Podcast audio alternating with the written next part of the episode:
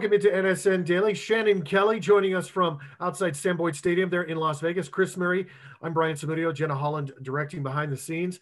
Plenty to talk about today. We're going to have the biggest San Jose State fan that I know, our dear friend Ryan Kern, former News 4 anchor, is going to join us from his home in Boston to talk about uh, what's it like being a Spartan fan in a town that does not care about San Jose State.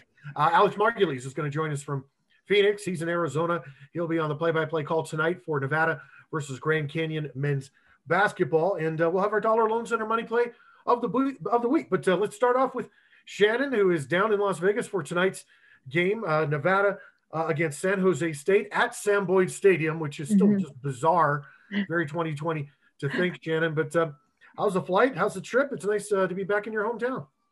Yeah, it feels great as always. Yeah, just touched down here and crazy to think we're back at Sam Boyd again. This is the third game now. Nevada will play in Las Vegas this year, the second at Sam Boyd. They just played New Mexico here less than a month ago, but it felt weird driving up because the last time I was here was two years ago when Nevada fell to UNLV and UNLV took the Fremont Cannon from the uh, from the pack. So it was just it's just weird weird memories as I was driving back here. I can only imagine what it was like for some of the guys the last time they came back here. You know, not playing UNLV and playing New Mexico here, and then now back again playing San Jose State tonight for arguably the biggest game of the season. Uh, it's crazy to think when they did start back in October finally for Mountain West Conference play that this if everything would come down to this game tonight. We're in December playing Mountain West football still. So it's been a weird year, just like everything, but uh, we're going to be in for a great one tonight kind of become the hub of the Mountain West football season. You got New Mexico who kind of made that home. Mm-hmm. The states made that home. Obviously, UNLV down there,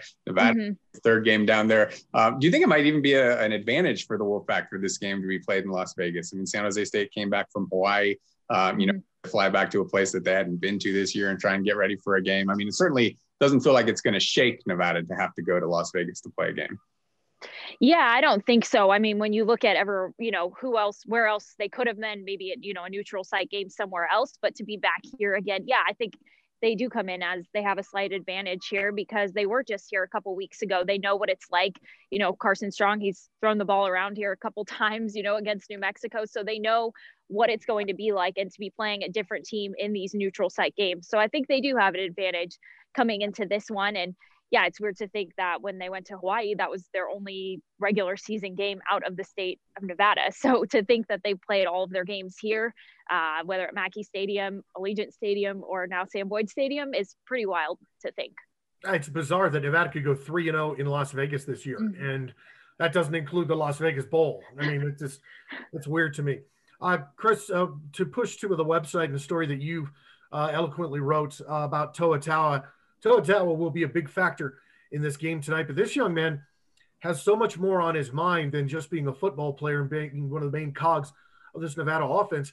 He is a very, very recent new daddy. Yeah, the due date for the child was actually two days ago, but uh, came about three weeks early. So welcome uh, a baby last month, and obviously anybody who's uh, been a parent knows the stresses of being a first-time parent and the sleep deprivation and all that kind of stuff. So he's been able to juggle that, being obviously a full-time student, and also the athletic responsibilities that he has. But he, he's been an unheralded part of this offense. Obviously, Nevada's throwing the ball a ton more. About 60% of their plays are uh, through the air. Last year was about 50%. And a lot of the, you know, acclaim has gone to Carson Strong and Romeo Doubs and Cole Turner and now Tory Horton. But I think Toa is so important to this offense because not only he gives them a little bit of balance with that run game, and he's averaging about a yard and a half more per carry this year than last year, but he's also huge in the, the pass uh, blocking game. Uh, he does have a couple of receptions a game usually, but, um, you know, his responsibility to pick up those blitzes is so important. And he's been able to do that which has given Carson Strong time to get the ball down the field on these deep routes. If you don't have a good uh, pass blocking running back, you can't do those kinds of things. So, uh, you know, in addition to everything he's doing on the field, uh, he's also going through the whirlwind of becoming a parent. Very thankfully for him, his mom and dad moved to the Reno area from Southern California last year. So he's got a little bit of extra, you know, babysitting uh, duties if he needs it with his mom and dad. But uh, yeah, I talked to him a little bit about that this week. And, uh, you know, he said he's managing it as best as he can. Yeah, I mean, he he certainly has the family support in the area. I mean, mm-hmm. brother Vi is here, mom and dad are here, so, so he, he's lucky that way to be able to have to lean on family, and and of course that's what you what you need to do in a time when when you're trying to raise a child. I mean, having the grandparents around is is absolutely huge. And I have never met a set of grandparents that go, "Oh no, we don't want to watch the baby." I mean, it's usually It's they really want to watch the baby. Shannon, being a former student athlete yourself at the University of Nevada, mm-hmm. could you imagine being a junior in college and having a baby and trying to play softball?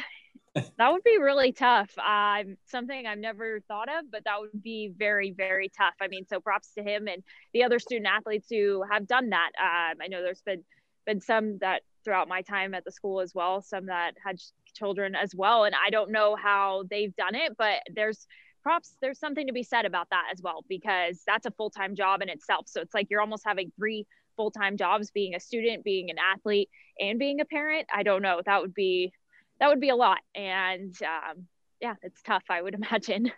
Chris, let's get to your three keys in a prediction.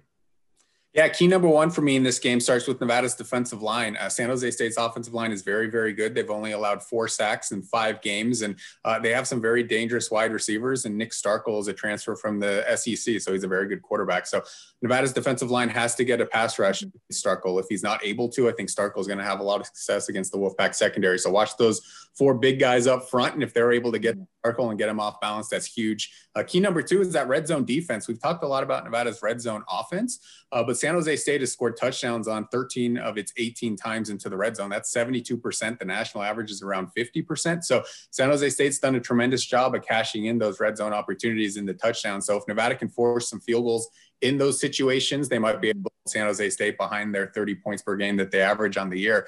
And then number three, I mean, for Nevada, just keep those big passing plays coming. Uh, San Jose mm-hmm. State's uh, defense has been tremendous this year. You're talking about them only allowing 17 points per game. That's 12th best in the nation.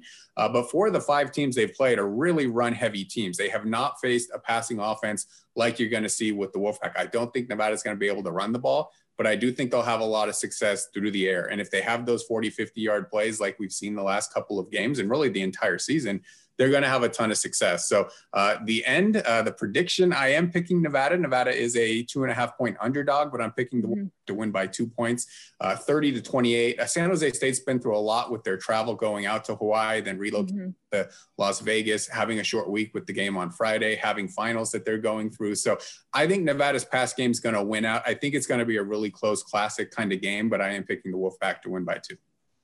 Shannon, what's your feel on this one? Yeah, I think it is going to come down. It's going to be a close game out here, but I think Nevada can come out on top, and I think that they will. I think what they need to start fast, they need to start strong. Carson Strong needs to get the ball in the air early and not let the defense, you know, take advantage of of him because if they get behind, I don't see like that's going to be tough to recover because of how strong San Jose State's defense is. I mean, both of these programs are fighting for more than just a victory today. And I think it was important how head coach Jay Norvell stressed earlier this week that they need to just take this one game at a time and not focus on the bigger picture. And he said ever since COVID that, you know, we really have made our focus short term. They can't afford to look beyond what's going on tonight and they're in control of their own destiny, Nevada, although they do need some help, but still they have to take care of business here tonight and put their focus here first. And this is a tough San Jose State team. I mean, they're undefeated. Some may say, hey, they're only undefeated in conference, but I don't think that matters. Not many teams are undefeated. There's less than 10, I want to say right now in college football in Division One that are undefeated. So to be able to come out here and to put put it to the part put it to the Spartans, excuse me, um, they're going to have to do that tonight. But I think it is going to be a close matchup out here, and we're going to be in for a good one.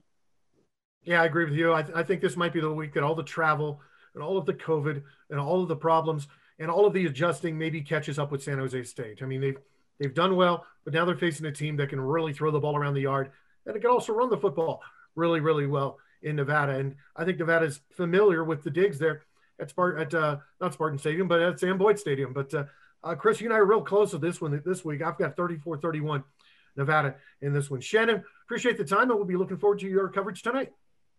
Thank you guys for having me. Coming up next, I hope that's not your ride in the background. Coming up next on NSN Daily, Ryan Kern will join us from Boston to get to some insight from a Spartan fan. That's next. Well, we'll be Nevada and San Jose State, depending on what time you're watching this show tonight. And uh, joining us, our favorite fighting Spartan, former News 4 anchor and dear friend of ours, who we miss terribly every day. Now he's making his residence in the beautiful city of Boston. Ryan Kern joining us. Ryan, the mustache game is strong. Uh, all right, move to your right to show it off. Lean to the right. Yeah, okay. Okay. Yeah. Did yeah, you yeah. did you guys did you ch- catch the World Series this year? Uh, well, I didn't catch COVID like one of your players did. I got nothing to do with that. I Yeah. got nothing to say. I got no comment. Oh, I got no comment, but just give us a trophy. Laws, I can't talk about it. Sorry. Yeah, yeah, it's, yeah, yeah, yeah. Anyhow, uh, how you been, man? What's going on? I'm good. I appreciate the mustache comment. I started growing this out uh, when my beloved Jacksonville Jaguars named Gardner Minshew the starting quarterback uh, about a year and four months ago, and he's not sticking around, but the mustache is. I can tell you that much. It's been a rough, I- it's been a rough fanhood. Chris, I don't know how. Uh, I mean, a significant other would allow that mustache. Granted, you're in Boston. You're one of those classic cities where men have mustaches. Chicago, Boston, New York, maybe, uh, maybe even throwing a Detroit there or something like that. I don't know. I don't. Chris, would your wife allow? I know she she doesn't even really like the beard that much, does she? Yeah, I mean, I have a beard, so I think she would allow a mustache. Uh, I don't know. I mean, You're Right. underestimating the creepiness of the standalone mustache, man. I'm yeah, telling you, yeah. it's- it's- Um, it's rough. I do want to ask about Ryan's fanhood. So we're a Jaguars fan, a Dodgers fan, and a San Jose State Spartans fan. He's from LA. how did we collect all of these? Well, Jacksonville though. How did the Jaguars come about? Right. So my favorite saying when people ask me this question is that I've never even been to the entire state of Florida, which which throws in the whole other wrinkle. I'm a Jaguars fan because I'm a I'm a Lakers fan, I'm a Dodgers fan, I'm a UCLA fan, then I went to San Jose State. But growing up, no football team. And as a UCLA fan, we didn't really have a football team either, ever. Still pretty much don't. Um, but there was one year, one magical year when Maurice Jones-Drew and Marcedes Lewis were just just killing it in LA. They only lost to USC, I think, that season by 35 points. It was it was magical. It was awesome. And uh, that year, they both got drafted to the Jaguars. Same draft, same exact year, and we all just said, "All right, we'll, we'll root these guys on." And the rest of my family's gone over to the Rams, and I'm I'm still uh, I'm still miserable. But hey, you know what? As far as sports go, it's not all that bad. Uh, I thought you were going to tell us you were, uh, you know, just a big fan of Mark Brunell or something, but uh, you know, uh, let, let's get to this matchup tonight. Uh, San Jose State hasn't had a record like this since uh, literally before World War II. Um, Yep. What does this mean to you guys as San Jose State fans, graduates? We had uh, the great Justin Allegri, voice of uh, San Jose State, on yesterday. He's always a great, great interview uh, plenty of insight. But you being a fan, what does this mean? Yeah, it was it was 2012 when David Fales took over at San Jose State, and they ended 21st in the coaches poll and the AP poll. Went on to win a bowl game. They only lost by Stanford to three points in at Stanford that year, and that was just like, oh my gosh, I cannot believe this is happening because the two previous years that I was there, 2010, 2011, they won a combined five games. We had guys named Jordan La Secla and Matt Faulkner throwing the ball, and God bless him, but Jordan La Secla is literally the name of our fantasy football last place trophy. It, it, it, times were tough. One game they won that year, and then and then they won five games the next year. Excuse me, they won six games in those two years. And if San Jose State beats Nevada this week, then then they replicate in one shortened season plus canceled games what I saw my Spartans do in two full seasons. So uh, it's it's it's it's it's you know it's a joke, and but it's it's it's very well known that San Jose State football is is not the cream of the crop. It's not the elite, but right now they are. The quarterback is awesome. The offense is awesome. The offensive line is awesome. The head coach is awesome. Um, I hope that they keep him around for at least a couple more years. But yeah, it's it's just really exciting to finally be like, ah, I can wear this hat, and even though no one in Boston knows what the heck it is, I'm still full of pride. So you're picking San Jose State for this game. It sounds like if everybody's awesome, then there's no way that they're gonna. I've got to. I've got to pick them. No, it's you know, Chris. It's interesting that you bring that up because uh, I, I think I, I honestly don't know. There's obviously the whole travel component, and and that's gotta you you think it's got to catch up with them, and maybe in a regular season it would at this point. But considering you know there's six games, and and this is number six, um, you know, you tell me. I it, it's funny. It, I don't know Nevada and the Mountain West as well as you guys obviously do outside of San Jose State, but it seems like this matchup is from like a offensive standpoint, just the quarterbacks, running backs, wide receivers kind of grouped together. This is like it seems like the most even matchup San Jose State has had this season. Is that is that what you guys are seeing in Nevada as well? Yeah, I, I think definitely. I mean, this Chris wrote about it this morning uh, on NevadaSportsNet.com. You can catch his three keys and prediction and in more depth. That this game could be a classic. I mean, this could be one of those where you've got two teams that have such similar uh, like history in the last few years. With Brennan and Norvell hired the same year, they both got extensions in the offseason. and they're now they've got their guys in position to make plays. So yeah, I I, I see this as a very even matchup. Chris.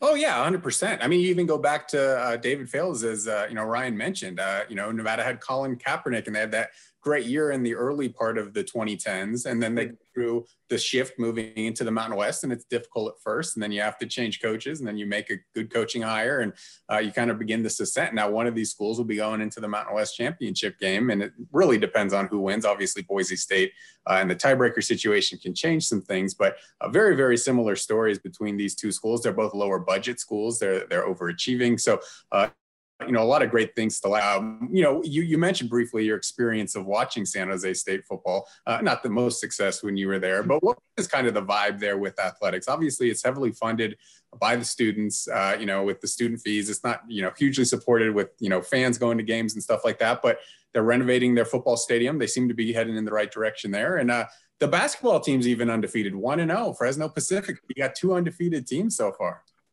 yeah, you brought that up before I could. I was going to say we're fully uh, undefeated. No, it's yeah, it's it's an unfortunate season given that um, especially these last two games can't be in San Jose because contrary to the statement you just made, I'm, I'm pretty sure San Jose State leads the country in student fan attendance. Um, but uh, that was a complete joke. There's like five of us that show up each year. Um, uh, but hey, you know, prove it wrong. You can't prove it wrong in these last two games. If it was played in San Jose, the stands would have been packed. It would have been no empty seat in the house. Um, probably not. But uh, as as a fan, yeah, it's it's just interesting trying to. You know what the biggest challenge is? Is not having this the stadium on campus. That was the biggest challenge of getting students there. That you literally had to take a bus to get there. And um, so, you know, when the when the record's good in 2012, I was in Reno. That was my first year in Reno, so I wasn't able to go to any home games. But from what I understood, you know, hey, a good team kind of tops all challenges. But again, when you got La Secla, you know, just slinging it for one win against Southern Utah Thunderbirds uh, in 2010, uh, it just doesn't work out as well.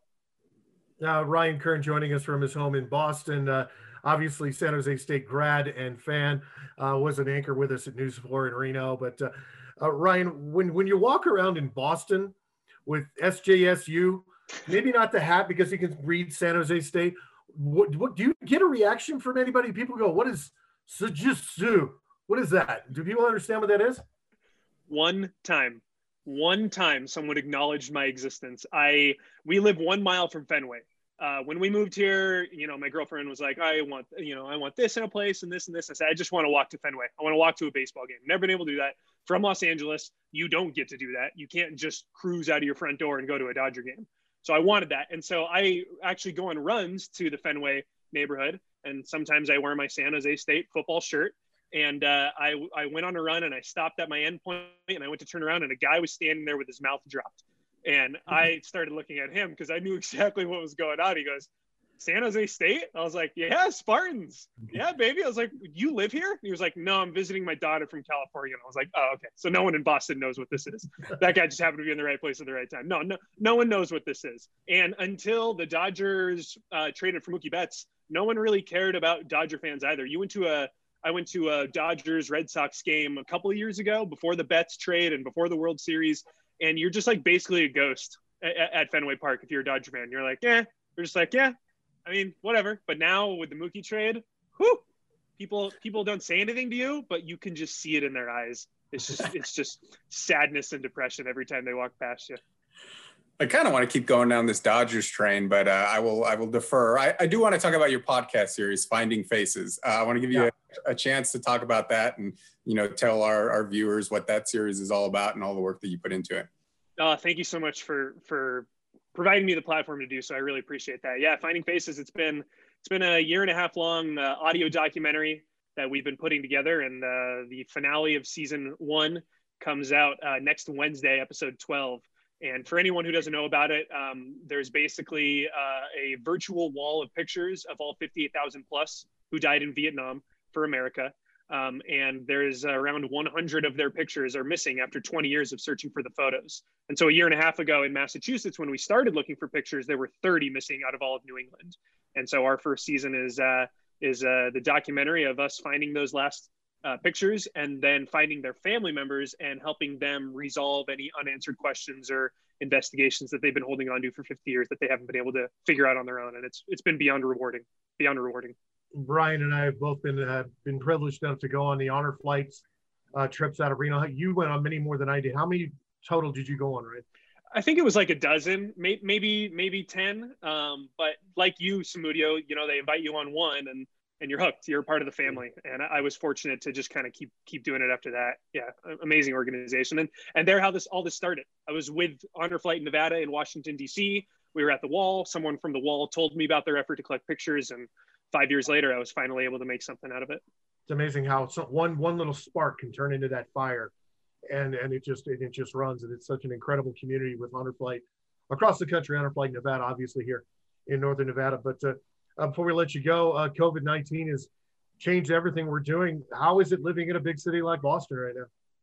It's interesting because here on the East Coast, obviously everything is so close together, unlike the West Coast. I mean, you can drive how many hours in California and still be in California? I don't know, 14, 15 hours. But here on the East Coast, you get to see all these different communities and all these different states. And we have family um, in New Jersey. If you walk around Boston without a mask on, you are a jerk you're you're a jerk. And if you walk around the shore of New Jersey with a mask on, you're a freak. What are you doing? Why are you wearing that thing? So it's really interesting to see the differences and all of that. But obviously, as far as small businesses goes and our lives and transportation and people working from home, it, it's all the same everywhere. And it's it's really devastating to see even my little neighborhood here in Coolidge Corner. Um, some stores go out of business that have been here longer than I've been here, longer than I've been alive. Um, our local sports bar opened in 1988, a year before I was born, and they're hanging in there. But um, you know, we're starting to reverse again. So it's it's still crushing, especially in any big city. Uh, but that's the difference between East Coast and West Coast. I think is that wherever you go, it's it's a little different as far as people's perceptions. Um, but it, it's it's it's still an issue, obviously, and it's going to be that way. So so we're, we're, making do, and the city of Boston is doing well, and numbers are you know for, as far as a big city goes, they're not the worst, uh, but it's a big city, so we got to be careful. I'll give you a final credit on uh, the bobblehead over your left shoulder, Mr. John Ramey hanging out, yes. filling up on the shelf. Yeah, we showed there this last time. There he is. There he is. John Ramey in the Aces jersey. Uh, that's Mayor Martini. Mayor Martini. But how you told me it was John Ramey. Is it not though? Look at this. Yeah, okay. Is it not John okay. Ramey? Okay. That's, I thought I was like, going to say I have that bobblehead on my desk. We were talking before the show. I goes, "Is that Gino Martini?" He goes, "No, it's John Ramey." Oh, like John Ramey. Ryan, we appreciate your time, man. Um, how can people uh, find your podcast? You listen to podcasts, Apple Podcasts, Spotify, Stitcher. Um, Stork Media is the company um, that we've partnered with uh, to produce it. So storkmedia.com. Uh, Finding Faces, again, season one is coming to an end this Wednesday, 12 episodes, very binge worthy. Uh, it sounds like a very serious topic, and it is. Um, there's every range of emotions. I try and give you some laughs along the way whenever I can. Ryan Kern coming to us from Boston, one of our dear friends, buddy. It's good to see you. Good to see you guys. Thank you so much. Go Spartans, undefeated, 2020. Dodgers, Lakers, Spartans. My goodness, what is running out of time? Coming up next year on NSN. let me let me finish my show. Coming up next year on NSN Daily, we'll talk with Alex Margulies, who is in Phoenix, Arizona, for Nevada's basketball matchup against Grand Canyon. We'll have that next. Well, not to be forgotten, Nevada men's basketball uh, with a nice, uh, nice matchup tonight against Grand Canyon. This is a 6 p.m. tip-off down there in Phoenix, and that's where we find Alex Margulies hanging out to, in the hotel room, being safe. And uh, you know, I mean, we'll talk about some of the food options there in Phoenix in a second here, Alex, because our our sales uh, manager Ben Maggio tipped us off because he's a Midwestern guy to a restaurant that you and I both love, and there are two of them in Phoenix, but Phoenix is so freaking huge it's going to take an hour to get to one of these, but uh, let's get into this matchup. First off, uh, you were telling us before we came on the air, Grand Canyon, uh, they've got some size down low. Yeah, and, and I think that's going to be a really interesting matchup for Nevada. This is going to be a big game for Warren Washington, KJ Hymes, Robbie Robinson. Uh, Nevada is going to be tested down low like I think they really haven't been this year. Uh, Alessandro Lever, a senior out of Italy, uh, is really the guy who makes things go for, for Grand Canyon. He's one of the best players in school history, actually, and uh, a, a, second team all WAC selection last year. He's seven feet tall. Uh, and then they've got another guy uh, out of Denmark, Asbjorn Midtgaard, uh, who also can, can do some work down low. He's actually uh, from Wichita State. So him and Grant Sherfield probably cross paths at some point. But they got two guys down low that can really make baskets. They shoot at a really high efficiency uh, well over 50%. So there's there's no disguising what Grand Canyon's going to want to do. It's going to want to get the ball inside, and, and we'll see if you know, Warren Washington, KJ Hymes, and and and Meeks, and those guys are up up for the challenge. And I think that will be something certainly uh, to pay attention to in this game. What have been your thoughts on Nevada just through these first five games so far? I mean, obviously a really good win against Nebraska. They've won away from home. They had that lopsided loss to USF, but uh, you know, just basically, you know, maybe about a tenth of the way through the season, how you're feeling about this team? You know, I think it's a team that's still trying to figure out who they are. You know, there's just so many new pieces, and, and you get Grant Sherfield in there and Warren Washington and, Desmond Cambridge.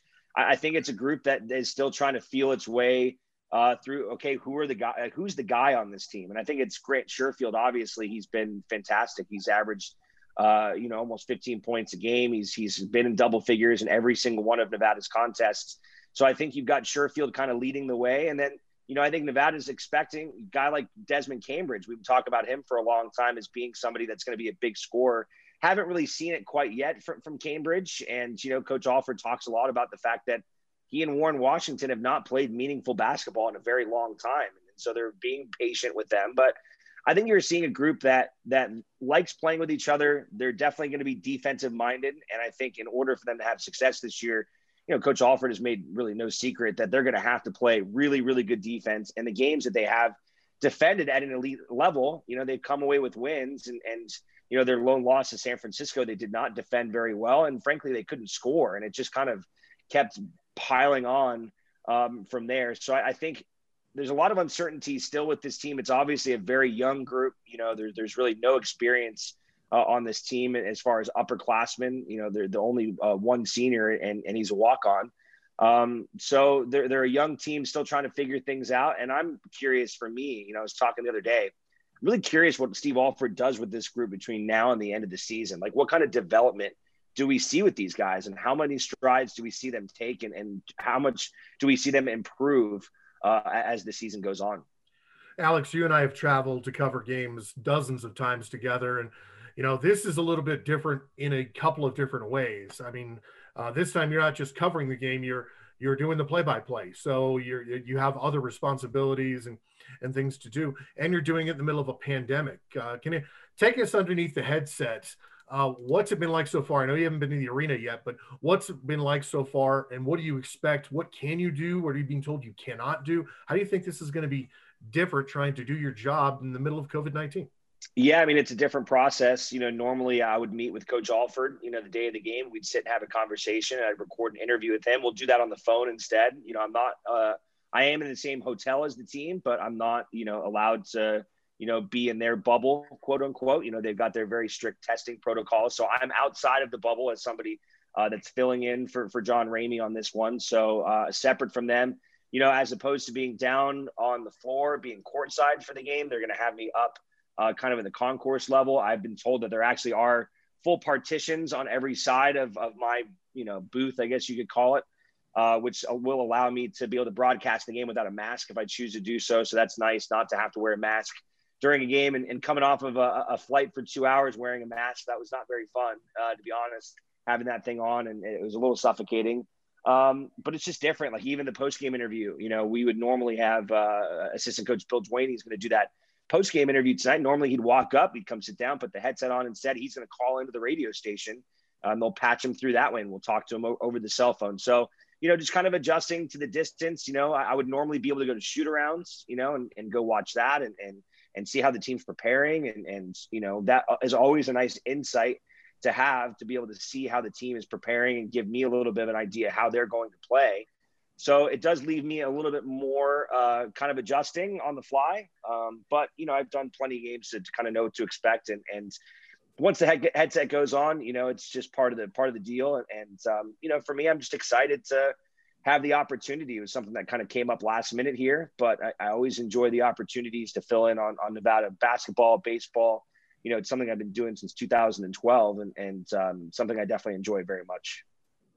You mentioned the offense versus the defense with this team. Obviously, Nevada a little bit further ahead defensively. I think the offensive issues, not to put it all on Desmond Cambridge, but he hasn't, you know, played as maybe a lot of people would have expected. He's averaging nine points per game, shooting 34% from the field, only 18 per three, and he's taken almost seven threes per game. Um, you know, as you mentioned, he sat out last year, so there's some rust. We've seen Warren Washington come along. Grant Sherfield's been good among those transfers. What do you think needs to happen for him to be a little bit more productive and give a little bit more boost to that offense? Because they envisioned him as the leading scorer on this year's team.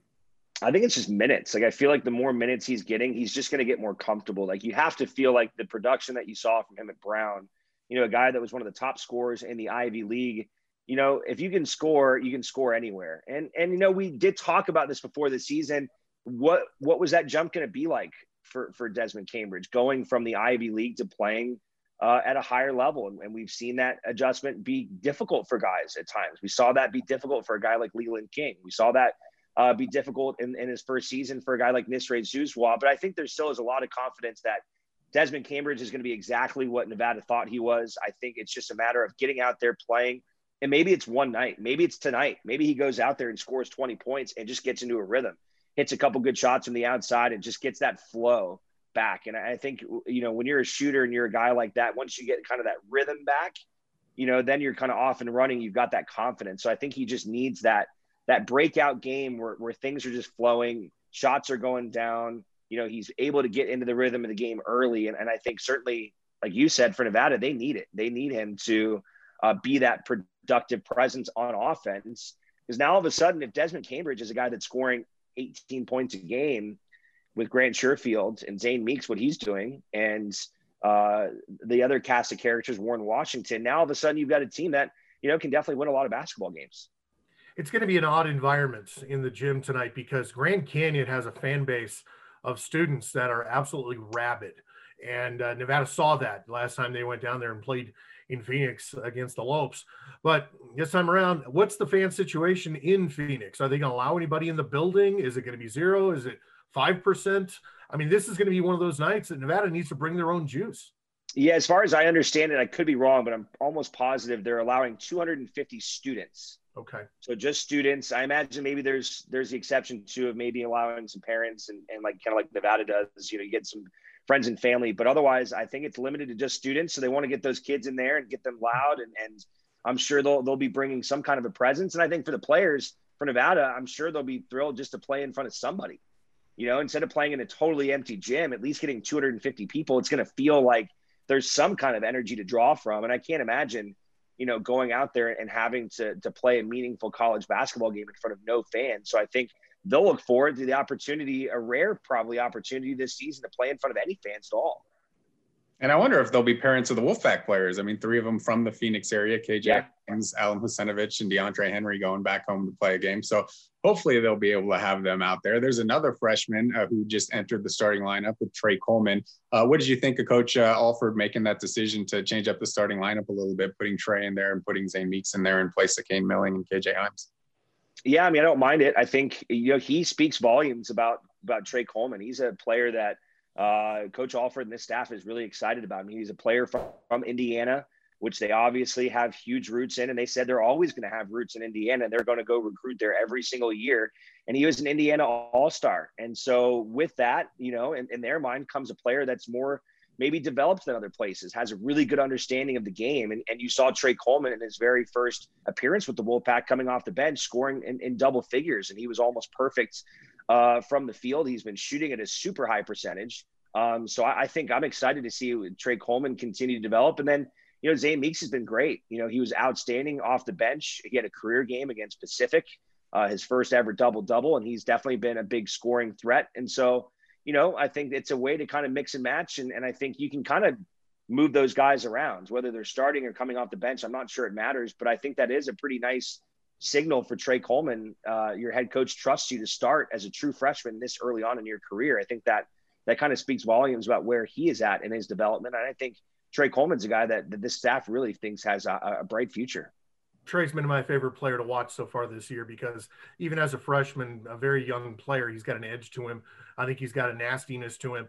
And he reminds me of a young Kevin Pinckney, granted, not the size, but just the personality. Kind of a, he's a quiet guy. You don't see him talking a whole lot, but you know there's a lot going on upstairs. Alex, before we let you go, two things. One, I love what you've done with the 70s green carpet on the wall motif there in the in the room in downtown yes. Phoenix. That, There's nice awesome. art there. You see, you see the art. Wow. Yes, art. Yes. Did somebody spill something? What is that? Um, uh, but uh, Portillo's, man, let's get something important.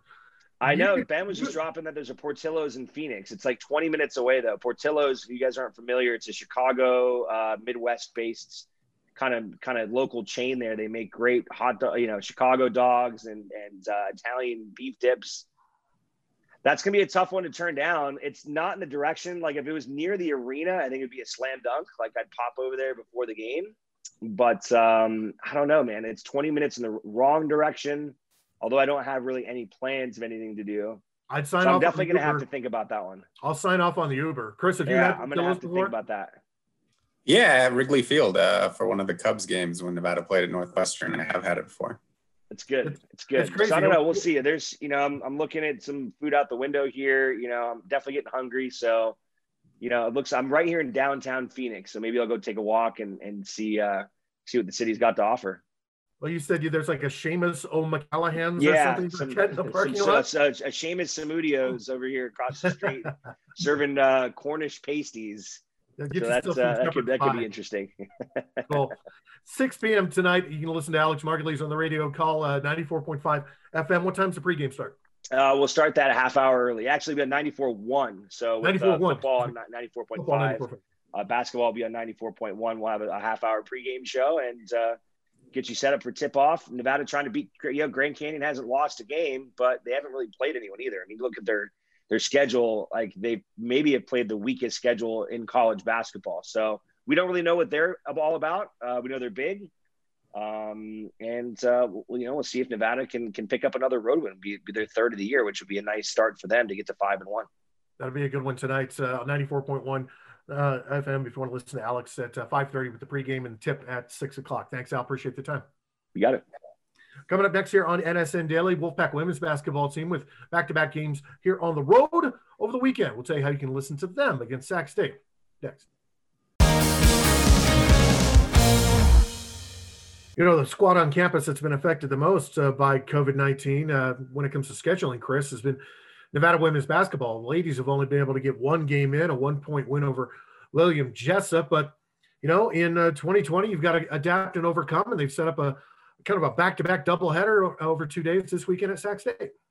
They were scheduled to play Sac State on Saturday. They added a game on Sunday. They were able to do that because their USF season opener was canceled. So they won't go over the maximum number of non conference games. Uh, we don't know a ton about Sac State at this point. They've already played a back to back game with Idaho. They lost both of those. So not the highest level of competition, but yeah, good for Nevada to get back out on the court. Obviously, they've only played once this year. That was against uh, NAIA school. So you want to get in a few games against D1 competition before you get into the, the, the thick of that Mountain West schedule. And this will be a nice opportunity to make a short trip, play a couple of games, come back home, and uh, you know have a better feel for where your roster is and where you need to improve and where maybe some of your strengths are that you can try to uh, accentuate. Yeah, Amanda Levin saw back to back games uh, at Air Force, a Friday and a Sunday affair that was supposed to be played December 4th and 6th, postponed. So they're going to reschedule those very hopefully. And then Fresno, uh, Fresno Pacific comes to town on uh, December 18th. That's at 1 p.m. These uh, these two games over the weekend will be noon starts if you want to take a listen on the radio at 94.1 FM. We talk about not knowing a lot about um, Sac State. Uh, right now, I, I, haven't, I haven't seen enough to know a lot about Nevada. I mean, we just haven't seen them practice or play. Yeah, I mean, you're talking about one game against a lower level competition, uh, you know, a sub Division One school. So, um, you know, as I've mentioned several times, I think it's going to be kind of a rebuilding year. Obviously, it's a very new roster with people in much different roles. So, uh, you know, they'll have to develop as the season go along. That's one thing that Amanda Levens does a very good job of. I mean, she's a very good technical coach, so she's going to get her players better as they get that experience and as they start to get a little bit more, uh, you know, co- cohesion playing with each other because of the roster turnover in the offseason. But you need those games to be able to do it. So, uh, even if you're playing non-division one schools like Fresno Pacific or William Jessup, who they opened the season with, it's still a valuable experience moving forward. And it's kind of been cool. We've seen the Wolfpack baseball schedule got announced uh, this week. We saw the Wolfpack women's golf schedule announced this week. So we're starting to see some of these other sports bring along. Really, it's only been football up until the last couple of weeks. We've gotten some basketball, but gonna be a lot of sports crunched into a short amount of time. All those fall sports are being moved to the spring here, so uh, we'll have a lot more to talk about diversity wise with these sports. Uh, you know, uh, once we get through the Christmas break, because then you're going to see a lot of sports playing all at the same time, and it'll be fun. And hopefully, we can do it safely. I think that's the biggest thing from this year is to allow these athletes to have some opportunities to play, but do it in the safest fashion possible, which might mean uh, a number of cancellations throughout the season. So it's Nevada at Sacramento State women's basketball noon on Saturday, noon on Sunday. You want to listen on the radio, 94.1 FM. Coming up next on NSN Daily, it's Friday, means it's our Dollar Loan Center money play of the week. Pretty spectacular. That's after the break. It is Friday. That means it's time for your Dollar Loan Center money play of the week. And this time we head out to the pitch. The United States men's national team put a beat down on El Salvador, winning six to nothing. The game, though, definitely highlighted by Chris Mueller making his debut with the team, coming up from Orlando City SC, centering pass and a diving header in the 25th minute that was a uh, off of a cross, unbelievably scored twice, added two assists.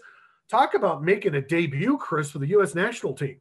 Yeah, sixth player in the club's history to score multiple goals in his debut on the national team. So can't be much better than that. And the only thing better than a header for a goal is a bicycle kick for a goal. So uh, very, very impressive athleticism there. Uh, obviously not the stiffest of competition, but uh, yeah, like you said, just a great way to make your debut and kind of introduce yourself on the international stage. It's funny you say bicycle kick. I remember the first time I tried one, I was probably like six years old, missed the ball and flat on my back and realized I am not a soccer player. I'm not going to do that ever again. Uh, JT Marcinkowski, former Reno 1868 FC goalie, now with the San Jose Earthquakes. Uh, still on the roster, but didn't get any playing time in this one. I expect him in a friendly to, to get some play. Yeah, he's probably will get a little bit of playing time. He's probably the th- third keeper on the roster right now, but um, you know you want to get everybody some experience. You don't know with injuries and especially with COVID nineteen uh, in the next year or two, um, you know whether you're going to have to go to your depth. So he probably will see some playing time, but he's yeah he's going to have uh, his work cut out for him to be kind of the primary goal uh, tender for sure. All right, that was your Dollar Loan Center money play of the week. Coming up next here on NSN Dailies, we wrap things up. Corey Hertzog, very popular and talented player for Reno 1868 before the fold, has a brand new team. We'll tell you where Corey's headed next. Wrapping things up here on NSN Daily, uh, kind of bittersweet to see this news. Corey Hertzog, such a great guy with Reno 1868. He has found a new team, Chris, and he's landed in a nice spot. He's in San Diego with the Loyal. Yeah, Landon Donovan, obviously a USA star in soccer, said that he had had his eye on Corey for a while, and obviously with Reno 1868 shuttering, uh, got a chance to sign him. Corey's not moving too far away, and I'm sure he'll have a ton of fun down there in San Diego. Uh, still waiting to see where Ian Russell lands. Obviously, the Reno 1868 uh, manager, one of the best in the business, is not signed with the team yet, but I'm sure he'll also be employed heading into next year's soccer season. I want to say thanks to Ryan Kern, Alex Margulies, and Shannon Kelly for coming on the show. Jenna Holland, directed behind the scene for Chris Murray, I'm Brian Samudio. Thanks for being with us. Have a great weekend.